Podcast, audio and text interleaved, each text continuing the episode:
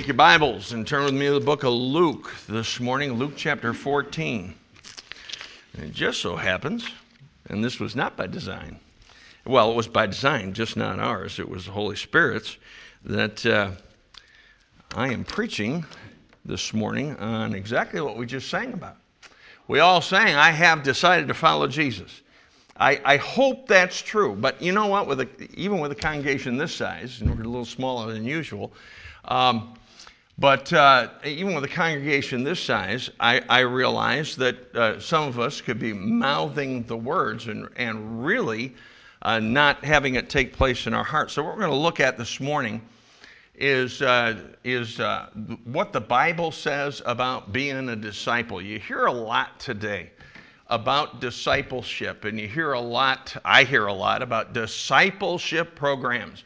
I got news for you discipleship is not a program. Now, I'm not against discipleship programs or anything like that that encourage people to follow the Lord, but it's not a program. It, it, is, uh, it is really, first and foremost, it's a heart attitude, and then it's followed by actions. So, with that in mind, let's all stand together. Luke chapter 14, and look with me in verses 25 down through verse 27.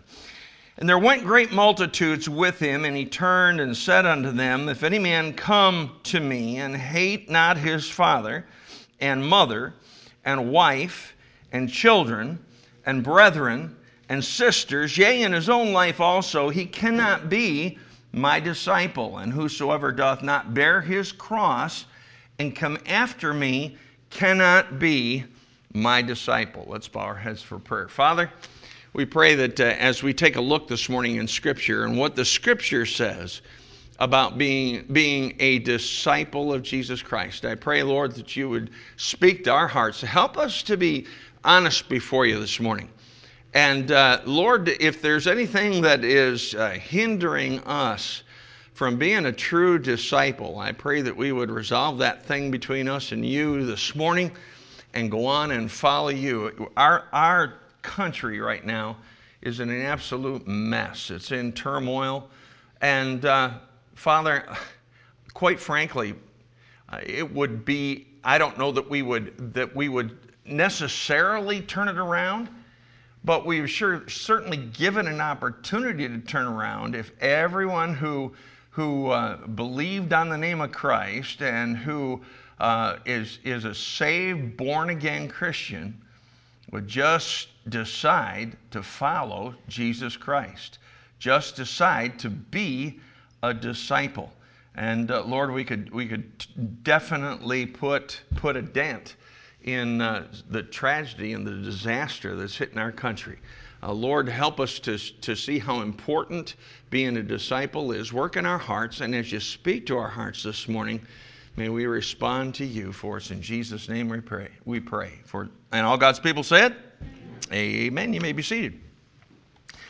So the question is the, this morning Are you a disciple? Are you a disciple? What is a disciple? Now, let me just say this to you. Uh, you don't follow Christ in order to get salvation. Okay, I just I got a letter. I think it was either this week or last from someone who uh, evidently in town watching either watching the broadcast on, uh, on television, uh, on the uh, public access channel, or watching it online. I don't know which.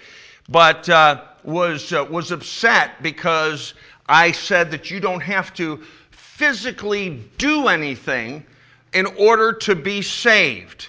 Well, you, can't, you don't have to physically do anything because God says it's a gift. It's not of works, lest any man should boast. Can't be any clearer than that. And so understand that when we talk about being a disciple, we're not talking about we're not talking about you be a disciple in order to be saved. You have to be saved in order to be a disciple. Salvation comes first, and that's by realizing you're a sinner on your way to hell. You, you turn from your sin, you turn to Christ. You trust Him and Him alone, what He did for you on the cross. Not of works. It's not baptism, it's not church membership, it's not being a good person, it's not going to church. Uh, those things all may be good and well, but those are not things that give you salvation. Salvation is a gift. And it comes through the Lord Jesus Christ and by believing on Him. Then, once you become saved and you ask Him for mercy and He saves your soul, from that day forward, God expects us to be disciples of Jesus Christ. Now, what is a disciple? Well, uh, just the the generic term disciple means one who receives instruction from another. It's one who follows another and it's an adherent to the doctrines of another. And of course, all of that can be applied to our following and, and, uh, and receiving instruction from the Lord Jesus Christ. Now, here's what it is not necessarily it's, ne- it's not necessarily someone who claims to be one. You can claim, you know, it's just like we get up and we sing, Oh, how I love Jesus. Now, have you ever sung that song and realized you're a hypocrite? I have. I have. Way too often. And uh, uh, it's, the same, it's the same thing when it comes to being a disciple. We can say we're a disciple, but it's not what we say, it's, it's how we respond to Him. Uh, it's not necessarily one who studies the teachings and doctrines of God. Uh, you can, you, you know, one of the things that, that uh, uh, got a hold of me early in the Christian life is that you can be you can be straight as a gun barrel when it comes to doctrine and still not be not be following Jesus Christ. It's not just what you adhere to. It's it's uh, not necessarily one who has been around for a while. You know, just because you've got longevity in the Christian life does not necessarily mean that you're a disciple. Um, and, and you could be a disciple one moment and then lose your discipleship. Now, you can never lose your salvation, and all God's people said. But you can lose your discipleship. Good example of this in the Gospels is when, after the resurrection, uh, Mary was told to go tell the disciples and Peter, the disciples and Peter, I thought Peter was a disciple. Well, he was, but he lost it. He, st- he stopped following the Lord. He denied him three times. So uh, it's it's you know discipleship is something that we need to we need to follow and we need to be a disciple, but we can lose it. Um, a disciple is not necessarily everyone who is saved. Though, quite frankly, it should be. It should be every one of us. Uh, it's uh, it's uh, not necessarily exclusive uh, to those that are in the ministry. Uh, now, everyone is in the ministry uh, or has a ministry of any kind. So, as you know, Sunday school teacher, master clubs, gone on a visitation, whatever it is, you, you, prayer warrior.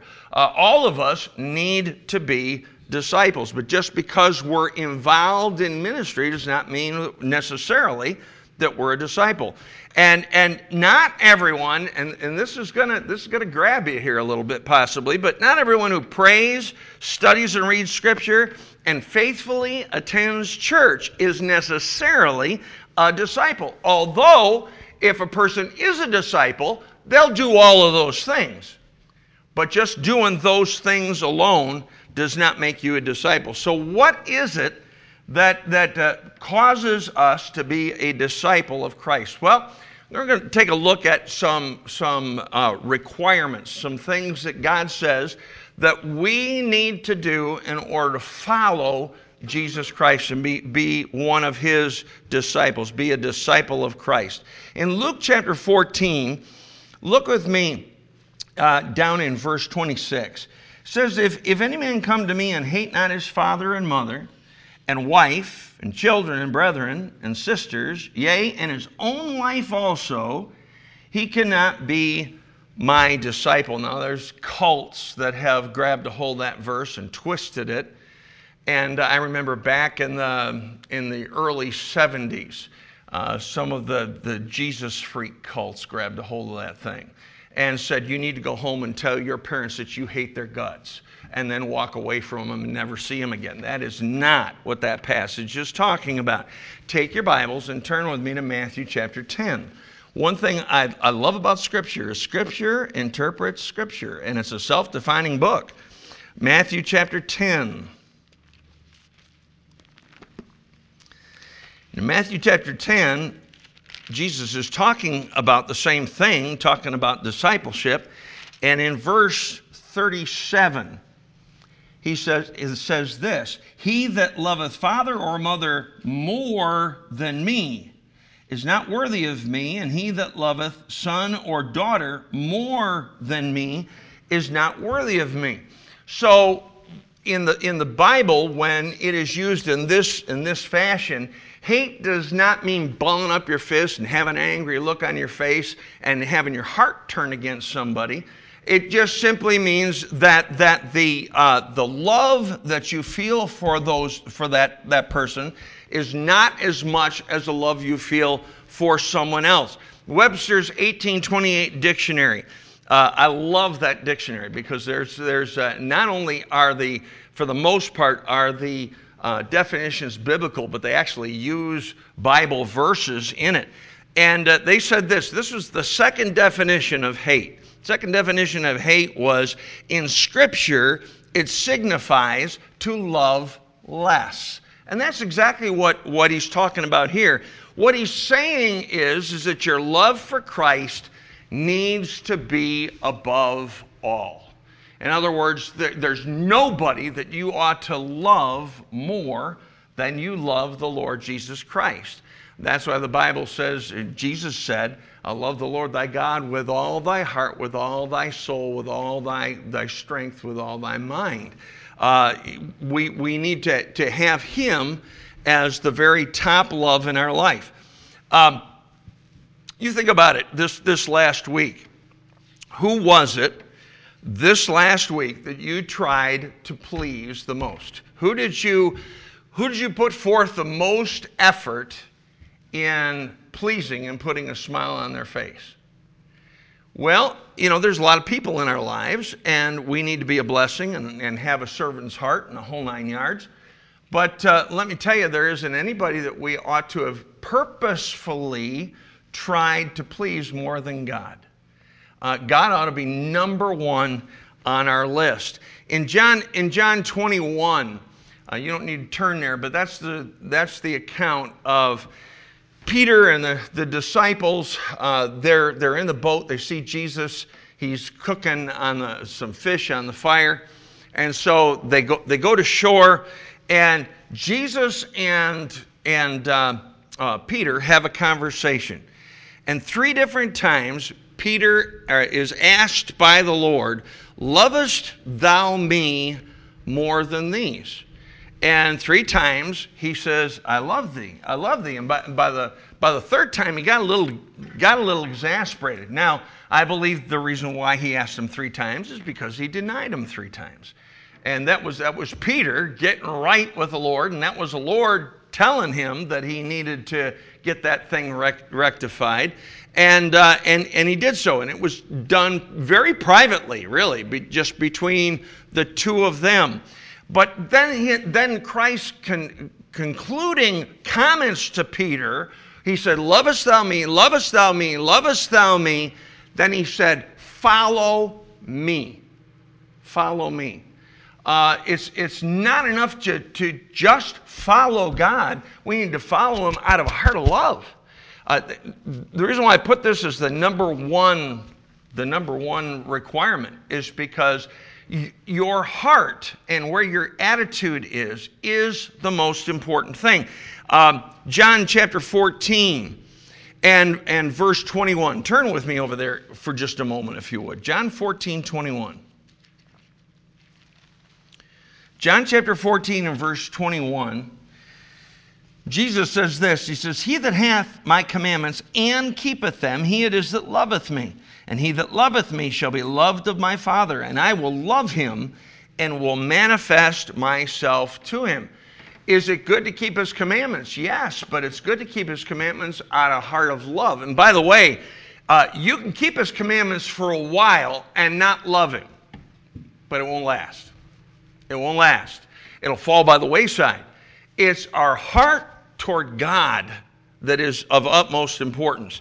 Uh, you go to uh, uh, book of Revelation, Revelation uh, chapter chapters two and three, and God addresses the seven churches of, of Asia. The very first church that he addresses is the church at Ephesus.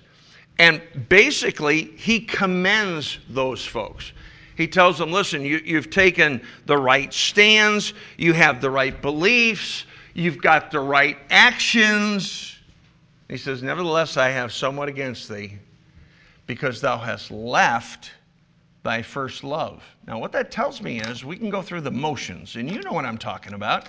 You know, I, I would think just about everybody here, if not everybody here, uh, knows exactly what I'm talking about. You can go through the motions, and your heart is not in it. And your heart will only be in it if you have that supreme love for Jesus Christ. And uh, no love should surpass that love for Him. So that's the number one, first and foremost requirement for a disciple. Second one, go to Matthew chapter 16. Matthew 16. And honestly, and I don't say this because I'm preaching, but this is a good message to, to take notes on because I, I don't know about you, but I like checklists. And uh, oftentimes I'll go back to different checklists and say, Am I doing this? Am I doing this? Am I doing this? Am I doing Well, when it comes to being a disciple of Christ, it's good to just be reminded, you know, is everything in a row? Am I following you the way that I'm, I should be following you? And do all these, all these things check out? Matthew chapter 16, look down at verse 24 with me, if you would. Verse 24 Then said Jesus unto his disciples, If any man will come after me, let him deny himself and take up his cross and follow me. Second requirement is to deny yourself. Deny yourself. Now, uh, to deny yourself does not mean just to merely give up certain things. It's more than that. It's an attitude and it's a, it's a mindset what, what, what he's talking about here is when he says deny yourself, he's talking about relinquishing your personal rights to your life. Bible tells us that uh, we are not our own once we get saved because we're bought with a price. Therefore, glorify God in your, in your body, in your spirit, which are God's. We don't own us anymore. And so we don't have personal rights our, our, our desire ought to be, and our purpose ought to be, to serve and honor the Lord Jesus Christ in all things. In other words, you no longer call the shots. That's the bottom line. Uh, you let God call the shots. Uh, back uh, years ago when I was in Bible college, I was at a I was at a, a missions conference that our church was having. Seminole Baptist Temple was the church I attended. And uh, uh, we, were, we were having a, a, a missions conference, and I'm telling you, God got all over me in that missions conference. And uh, uh, I really felt impressed by God that He wanted me to surrender to the mission field, to be a missionary. And I'll be honest with you, I didn't want to surrender to the field to be a missionary. And th- this thing went, I don't know, four or five days, something like that. And uh, I fought the Lord, and I fought the Lord, and I fought the Lord. Finally, uh, one invitation, and I, I don't remember the message. I just remember the Spirit of God just really tugging on my heart. And I went forward and I said, Okay, God. I says, I surrender to you. Anywhere you want me to go, uh, you want me to go to a foreign country? I'll go to a foreign country. Uh, you want me to go to a, uh, you know the bush area? It's not something I'd want to do, but Lord, uh, that's something. If you want me to do it, if it'll please you, it'll please me. And as soon, and I mean, I I noticed this immediately, and it got stronger as as time went on. That whole burden of being a missionary just left. And I remember talking to the Lord about it a couple of days later. I said, Lord, what in the world's going on? You worked on me and you worked on me and you worked on me about being surrendered to be a missionary. I surrendered to be a missionary. And now you've lifted that burden and you're not giving me any direction or anything. What is going on? Obviously, I didn't end up going to some foreign land. We're here. But, uh, but the, my point is, is that God made it very clear to me that He didn't necessarily want me to be a missionary. He wanted me to be surrendered to be a missionary. In other words, God, whatever you want me to do, I'll do it. You know what, what our problem is oftentimes? We have a checklist and we say, Lord, I'll do anything you want me to do, except. You know, you hear the old joke whatever you do, don't say, I'll go anywhere you want me to go but Alaska. I'll go anywhere that you want me to go but, uh, but the, the, the bushes of Brazil. Uh, I'll go anywhere because then God will call you there. Not necessarily. Not necessarily. But He does want you to be surrendered. And He does want you to have a heart that's willing to go wherever He wants you to go. It's not your life, it's His life. Take your Bibles and turn to Philippians chapter 1.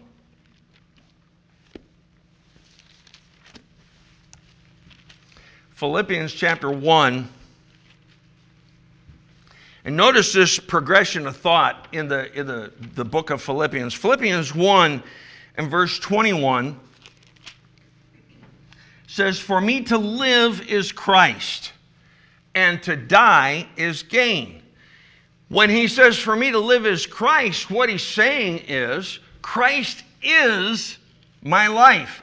He, did, he, he is not saying, Christ is a part of my life. Uh uh-uh, uh No. He's saying, everything about my life is surrounding one person. And that person is Jesus Christ. Go to chapter 2 and look in verses 5 through 8. Says, Let this mind be in you, which was also in Christ Jesus, who being in the form of God, thought it not robbery to be equal with God, but made himself of no reputation, and took upon him the form of a servant, and was made in the likeness of men. And being found in fashion as a man, he humbled himself and became obedient unto death, even the death of the cross. Now, that, that passage starts out with let this mind be in you, which was also in Christ Jesus. And then when he explains the mindset that Christ had, he said he was he had he wasn't worried about his reputation. It says that he took upon himself a form of a servant and he went around doing things for others rather than doing things for himself. In other words, your life is not your life, it's his. And that's what having a, a servant spirit is all about, is, uh, uh, uh, is, is giving your life to Christ and being a servant of His. Go down to chapter 3 and look in verses 7 through 10. It says, But what things were gained to me? Those I counted loss for Christ. Yea, doubtless, and I count all things but loss for the excellency of the knowledge of, of Christ Jesus my Lord, for whom I have suffered the loss of all things, and do count them but dung, that I may win Christ, and be found in him, not having mine own righteousness, which is of the law, but that which is through the faith of Christ. At the, at, uh, through the faith of Christ, the righteousness which is of God by faith, that I may know him and the power of his resurrection and the fellowship of his sufferings, being made conformable unto his death. Now, you know, every time I've I, I, read verse 10, I'm constantly reminded, you know, he says, that I may know him. Well, did Paul know Jesus Christ? Well, yes, he did, of course. Uh, he was his Savior, and he'd been serving him for years when he wrote this. However, what he's saying is, he says, I want to know you more. I want to, I want to, I want to uh, enjoy the fellowship of your, of your sufferings. I want to enjoy and be a part of the power of, of, of your resurrection. Uh, that's only possible when we deny ourselves. And that's what denying ourselves is all about. So oftentimes we think, well, it just means I can't have this and I can't have that. No, no, no, no. It has nothing to do with, with that alone. It has to do with us coming to God and saying, listen, uh, you call the shots. You call whatever you want, that's what I want. Whatever you desire, that's what I desire. And that's uh, having a servant's heart. A servant is, is, is told where to serve, they don't choose. A servant's told how to serve, They don't choose. And a servant, according to the book of Job, uh, desires the shadows if he's got a servant's heart. Oh, what does that mean? It means he doesn't want the credit for it. He wants the one who is, is master to get the credit. And that ought to be the heart attitude that we have as we follow Christ. The, the third requirement go to Matthew chapter 16. Matthew 16.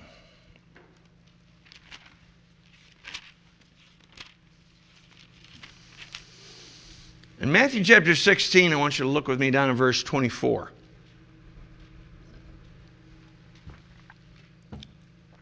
Matthew 16 and verse 24. Matthew 16, 24 says, Then Jesus, then said Jesus unto his disciples, If any man will come after me, let him deny himself and take up his cross and follow me. So the next thing is to deny our, uh, after, after denying ourselves, is to take up our cross and follow Him. Uh, what, what does that mean? Go to, go to Matthew chapter 10, back up just a little bit. Matthew chapter 10. And look in verses uh, 24 and 25. The disciple is not above his master, nor the servant above his Lord. He, it is enough for the disciple that he be as his master and the servant as his Lord. If they have called the master of the house Beelzebub, Beelzebub, how much more shall they call them of his household? Be willing to take whatever reproach that comes because of Jesus Christ. The Bible says in Hebrews chapter 12 and verse 2 that he endured the cross despising the shame. He didn't enjoy it, but he was willing to go through it. Number one, because his father wanted him to. Number two, because he was doing it for you and for me. And uh, if, if your goal is to be popular as a Christian, you'll never be a disciple. I get really nervous. I get, I get really, really nervous and shaky when I hear preachers say we want, we want to please our community. Now, I understand, you know, I hope they mean that in the right way. We want to have a good reputation in our community. Well, true, you know, I, I don't want people to think ill of Freedom Baptist Church. But however, if they think ill of Freedom Baptist Church because of what we believe, because of the Savior we follow, and the Bible says that if he got reproached, then we will get reproached. Then we ought to be willing to accept that. Uh, my goal is not first and foremost, and your goal should not be first and foremost, to, to uh, uh, just uh, uh, you know please everybody around you. And I'm talking about I'm talking about particularly the lost world. Uh, you can't please them without compromise. There comes a point where you know you can be a blessing to them to a point and then they'll want you to step over the line uh-uh no you don't do that and jesus never did that and because he never did that he got reproach and he got shame and he was willing to bear that, that that's what taking up the cross is all about cross was a, a shameful method of, of, uh, of, of, of execution it, the, the whole idea was to put the, the individual up on that cross and, and, and put them to an open shame. And Jesus Christ did that. And he did that for you and me. Now, did he enjoy the shame? No, it says despising the shame. He despised it. But, but he didn't let the despising of it stop him from doing it. And I'm sure glad he didn't. Because if, if, if, if he didn't, if he, if he uh, let that thing uh, stop him from going to the cross, we wouldn't be saved today. But, uh, but, but we need to be willing to pick up that cross, whatever it might be, and whatever shame and reproach that we, we receive because we follow Christ, we ought to be willing to do it. That's a disciple. Another thing a disciple does. In chapter 16, again, look down in verse 24 again he says, If any man will come after me, let him deny himself, take up his cross, and follow me. Now, listen, you're not going to follow him right unless you first deny yourself. Secondly, you take up your cross, and then you follow him. but following Christ.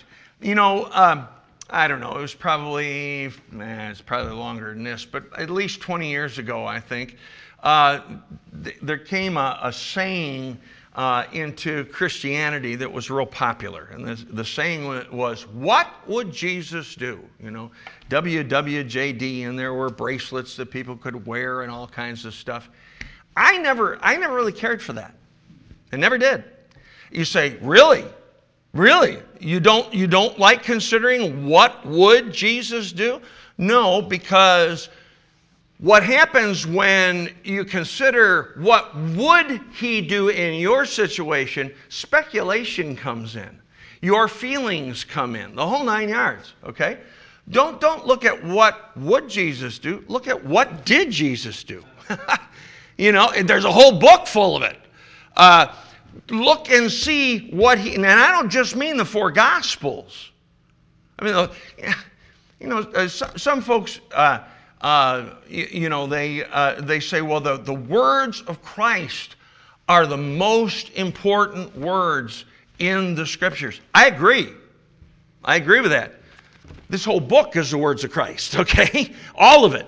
Uh, if we were really being, being true, and, I, and I'm not knocking the red letter edition, all right?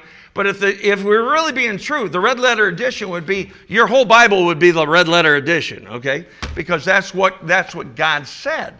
And uh, uh, we, need to, we, we need to realize that it's not what would Jesus do, but what did he do and follow what he did. He says, Follow me, and I will make you fishers of men. He said, The Son of Man has come to seek and to save that which is lost.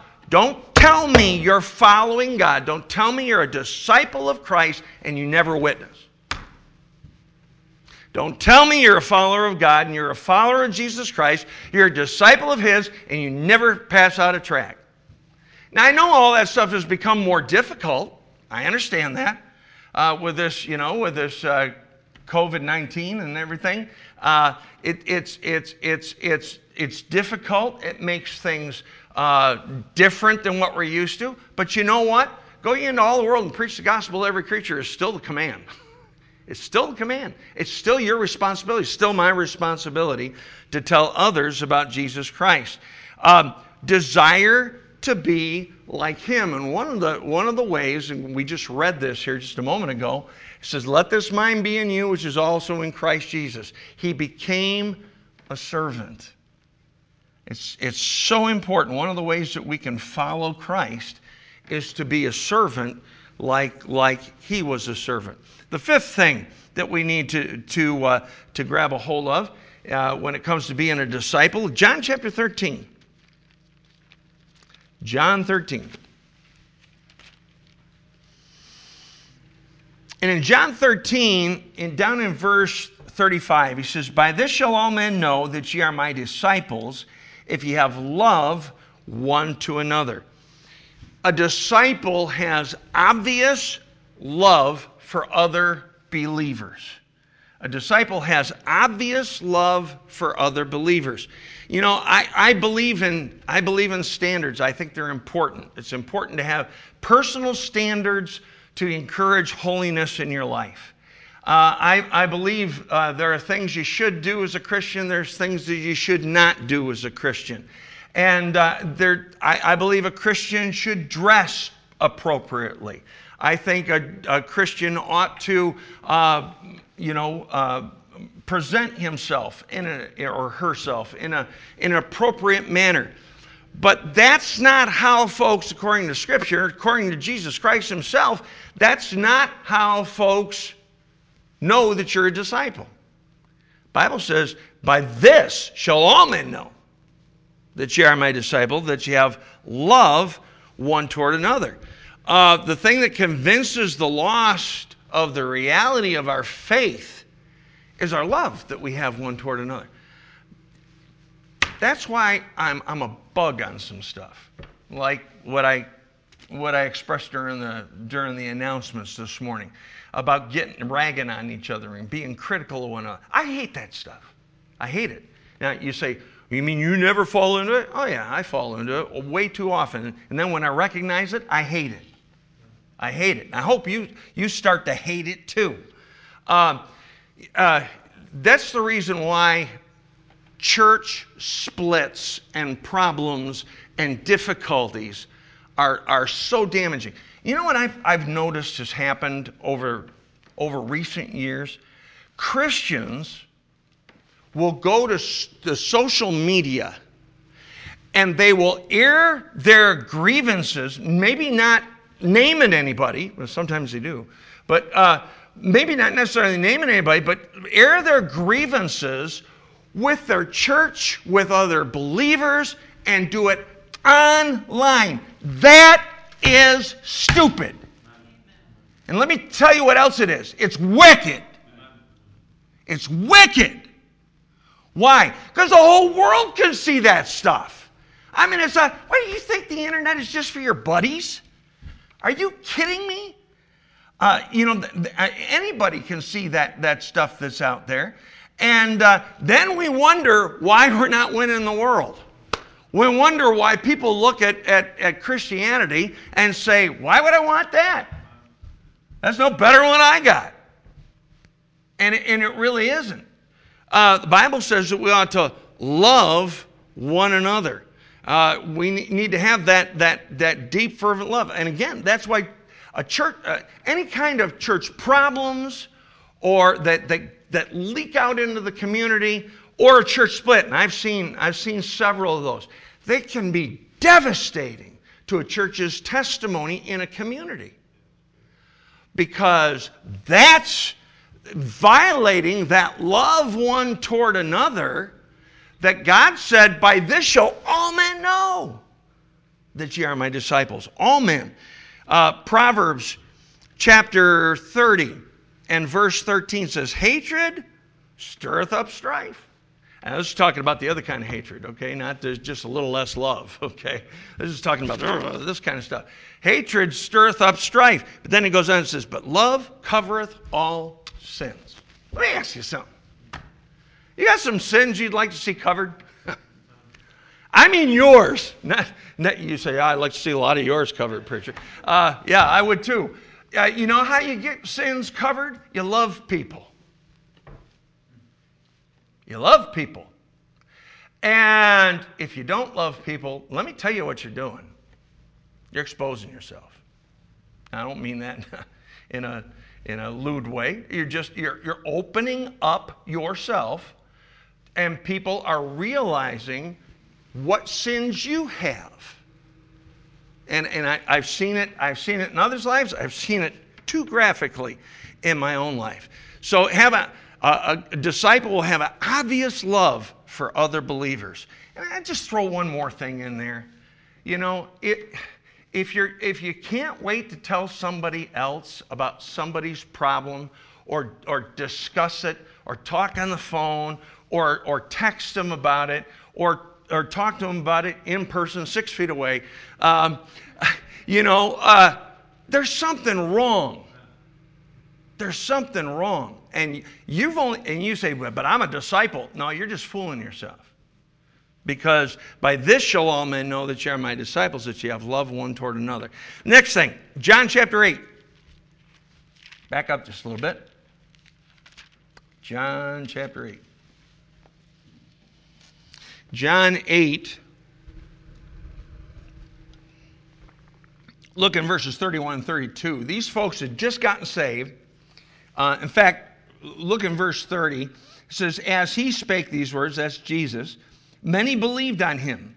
So, right there, a bunch of folks uh, trusted Christ as their Savior. Then look at verse 31. Then said Jesus to those Jews which believed on him, If ye continue in my word, then are ye my disciples indeed, and ye shall know the truth, and the truth shall make you free. He says, If you continue in my word. I'm not going to spend a lot of time on this one.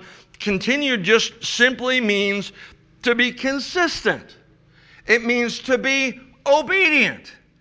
It means you're not hot one day and cold the next. It means on a, on a regular basis, you're striving to be obedient to God and you stay in the book.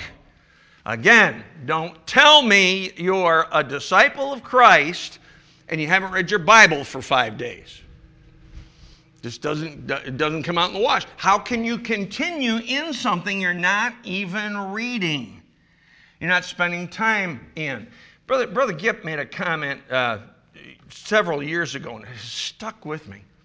He made a he made a comment. He says, you know, he says, uh, I tell people to read uh, ten pages a day in their Bible and and get through their Bible a few times a year. Uh, he says, I read 40. And he says, Now, I don't read 40 because I'm better than you. He says, You know why I read 40 pages? Because I'm worse than you are. He says, I need that much Bible just to keep me straight. I thought, man, that's good. that's good. Uh, you know, uh, in this, this last, about, about, about the last year or so, I've been striving to spend more time in my Bible. Why? Because again you can't you can't continue in that which you don't spend time in. But it's not just talking about reading your bible it's talking about obeying it and being consistent in the word. And then the last thing luke 14 luke chapter 14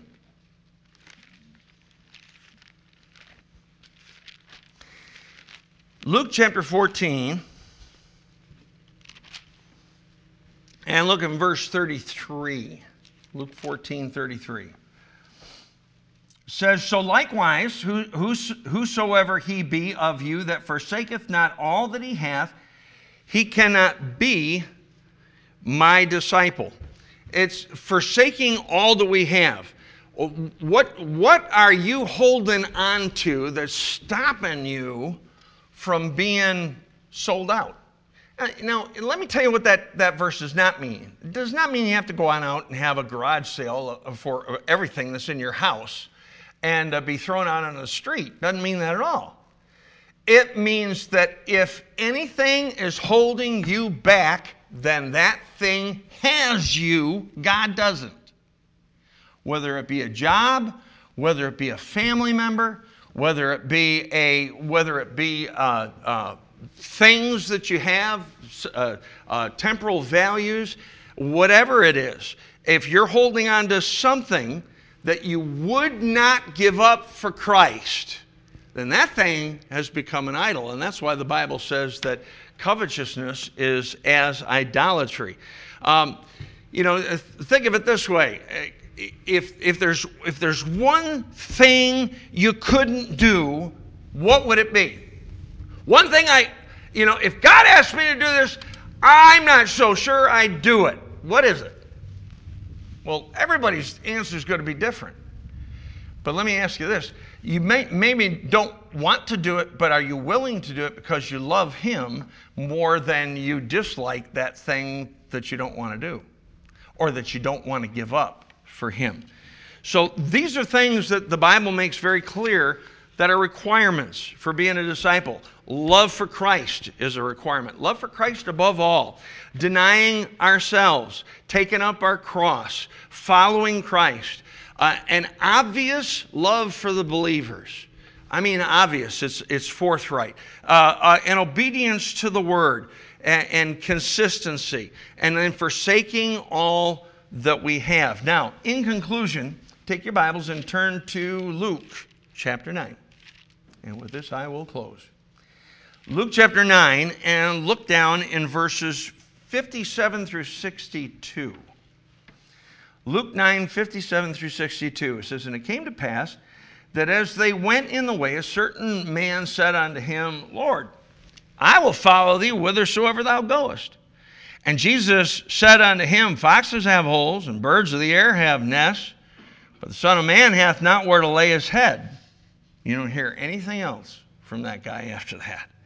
Verse 59 And he said unto another, Follow me. And he, but he said, Lord, suffer me first to go and bury my father.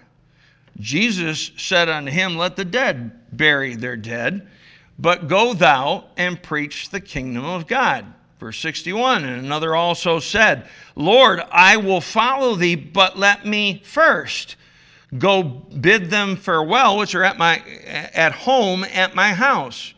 And Jesus said unto him, No man having put his hand to the plow and looking back, is fit for the kingdom of God. Now, what he's, what he's addressing here are three, three hindrances that will stop us from following Christ and really being a disciple of his. First one is uncertainty, lack of security. Uh, these are, these are, you know, he says, the, the Son of Man hath not where to rest his head. And this guy, evidently, because nothing's said about him eh, thereafter, uh, allowed that to discourage him. You know, uh, one of the one of the misnomers we have in Christianity is you get saved and all your problems just kind of dissolve. oh no, they don't. No, sometimes they bubble up and fester. and uh, sometimes you get problems you didn't even have before you got saved. But you've got the grace of God to get you through. But you've got a God who will give you promises to help you and strengthen you and give you wisdom. So uh, uncertainties and, and, lack of security can be a can be a hindrance. Another one, verse 59 and 60, uh, finishing our own desires, finishing our own tasks, uh, doing things at my time, my schedule. This is just simply priorities. Priorities. What is number one? If Christ is not number one, you cannot be a disciple. If his priorities are not your priorities, you cannot be a disciple. And then, last of all, verses 61 and 62 uh, he says, Lord, I will follow thee, but let me first go bid them farewell, which are at my at home at my house. And Jesus said unto him, No man, having put his hand to the plow and looking back, is fit for the kingdom of God. His the, the, the family ties were pulling on him, and because of that, he was procrastinating. He said, Well, I'll do it, but I'll do it. you know, years ago, uh, and I've heard several guys uh, say this kind of thing. But, uh, but years ago, I remember hearing one man in particular. he told me, he says, You know, he says, Brother, he says, I want to do exactly what you're doing. Boy, I said, I want to live for God all the time. But I can't do it right now because I'm, I'm working a job and I got to make money so that I can retire. But as soon as I retire, as soon as I retire, mm, then I'll go full out for God. You know, you know the problem is he's procrastinating. By the way, that guy never did it. He never did it. And you and I won't either. If, if we let problems, priorities, or procrastination stop us, will not be a disciple of Jesus Christ. Here's the question, and I'm done. Are you, right now, where you sit, a disciple of Jesus Christ? Or is something, maybe someone, hindering you? Let's bow our heads for prayer. Father, I'm so thankful for the clarity of Scripture. And uh, when we pick up a term like the term disciple, which just simply means one who follows another, uh, you don't just give us the term and a, a meager definition. I mean, you lay it out for us. And you've laid out for us in Scripture the requirements for being a disciple. Lord, I know what your desire is.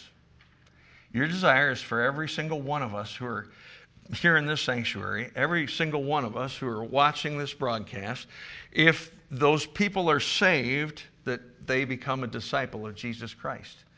And it, it's not going to take a week, and it's not going to take a month, and it's not going to take a year. They can start doing it now. But sometimes we don't because there's something hindering us. We need to lay aside that hindrance and just decide, decide we're going to follow you and we're going to start out by just loving the Lord our God with all our heart, all our soul, all our mind, all our strength.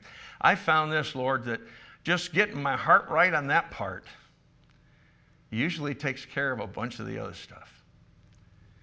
Father, we pray that you'd work in our hearts this morning. And God, I pray for those that might be might be without Christ.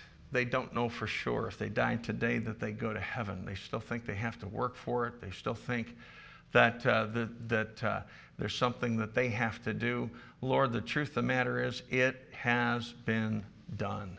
It's finished. and the finished work of Christ on the cross, your death, your burial, your resurrection, purchased our salvation for us. All we simply need to do is believe on you. God, I pray that you'd have your will and way in this invitation this morning. God, uh, speak to our hearts and tug on our heartstrings, and may we let go of anything that is uh, hindering us from following you 100% for us. In Jesus' name we pray. Amen. Let's all stand together.